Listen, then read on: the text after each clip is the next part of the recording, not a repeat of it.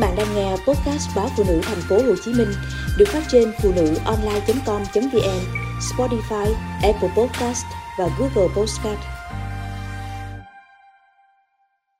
Tháng 7 nhớ ba Để có được những cái Tết đoàn viên trên mảnh đất Việt Nam này, hàng triệu người đã hy sinh và bị tổn thương. Trong đó có ba tôi và cả chúng tôi. Mỗi năm Đến tháng 7, tôi lại nhớ ba. Ba quê ở Bến Cầu, những năm 1940, chiến tranh rất ác liệt. Ông nội tôi là trưởng ban công an xã của chính quyền cách mạng. Do thường xuyên bị giặc truy bắt, nội phải lánh vào rừng. Lúc đó bà nội đang mang thai chú ba, còn ba thì ngày ngày chăn trâu cắt cỏ. Một đêm đầu tháng 7 năm 1947, bà nội trở dạ.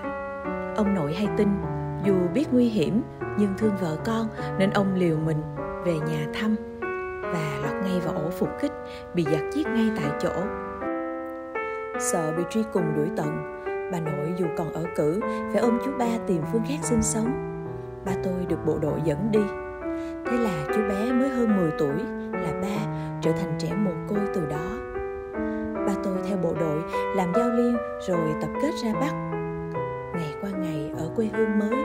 Dù được học hành, có cha mẹ, anh em mới, vợ con, nhưng trong trái tim ông luôn đau đáu nỗi niềm thương nhớ quê nhà, nhớ mẹ, nhớ em. Nỗi nhớ trải trong hàng chục quyển sổ, toàn những bài thơ về mẹ, về quê hương mà sau này hành trang trở về nhà là cả hòm gỗ. Hồi nhỏ, thỉnh thoảng lôi ra đọc tôi lại ghẹo. Hòm người ta chứa tiền vàng, còn hòm của ba chứa thơ nên nhà mình mới nghèo vậy đó nỗi nhớ khắc khoải nên khi bà đặt tên con trong bảy đứa thì có bốn đứa mang tên Phương, Nam, quê hương. Nỗi nhớ càng nghẹn ngào khi mỗi độ Tết về, ông một mình cầm cụi tìm lá chuối gói bánh tét, cái bánh Tết của miền Nam.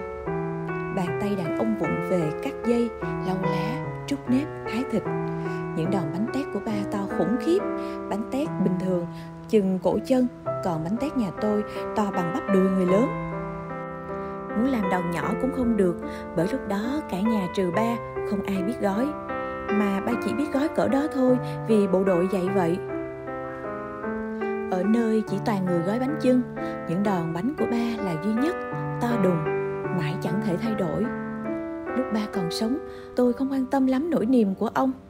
Chỉ biết khi lớn lên, nhất là sau khi ông mất, trong nỗi nhớ thương, tôi mới dần dần cảm nhận nỗi đau của một đứa trẻ mồ côi dù còn mẹ nghe mẹ kể vừa hay tin giải phóng lúc đó ba mẹ đang làm công nhân ở một nông trường thuộc tỉnh thanh hóa liền lập tức bán hết những gì gia đình có đùm túm về nhà sau 1975, nhiều người tập kết trở về, được nhà nước cấp nhà ở thành phố Hồ Chí Minh.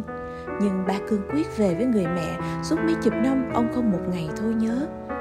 Về tới quê, sau trận khóc cười là mong mỏi bù đắp dù bà nội đã có thêm đàn con khác và người em ruột duy nhất mà ba chưa từng biết mặt đã mất trước khi ba về để lại hai đứa con cù bất cù bơ tôi chưa từng hỏi ba về những gì ông đã trải qua gần 30 năm xa mẹ, xa quê hương, từ hồi ông là một đứa bé 10 tuổi đến khi trở thành một người đàn ông 39 tuổi, có năm đứa con vào năm 1975 khi trở về.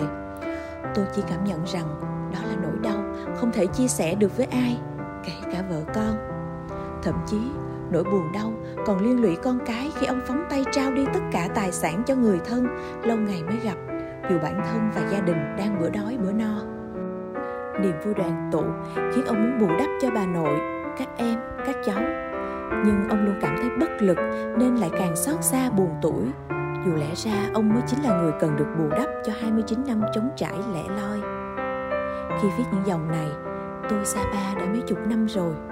Ông sinh năm 1936 và mất năm 1992. Vậy nhưng hình bóng người cha khắc khổ, đa cảm, cả đời luôn trông chân vì thiếu vắng tình thương vẫn còn nguyên đó.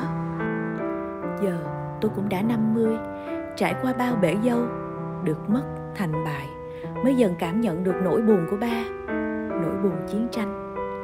Càng nhớ ba, tôi càng sợ hãi căm ghét chiến tranh và thêm trân trọng những giây phút hòa bình hiện tại đời của ba đau đau đến tận cuối đời.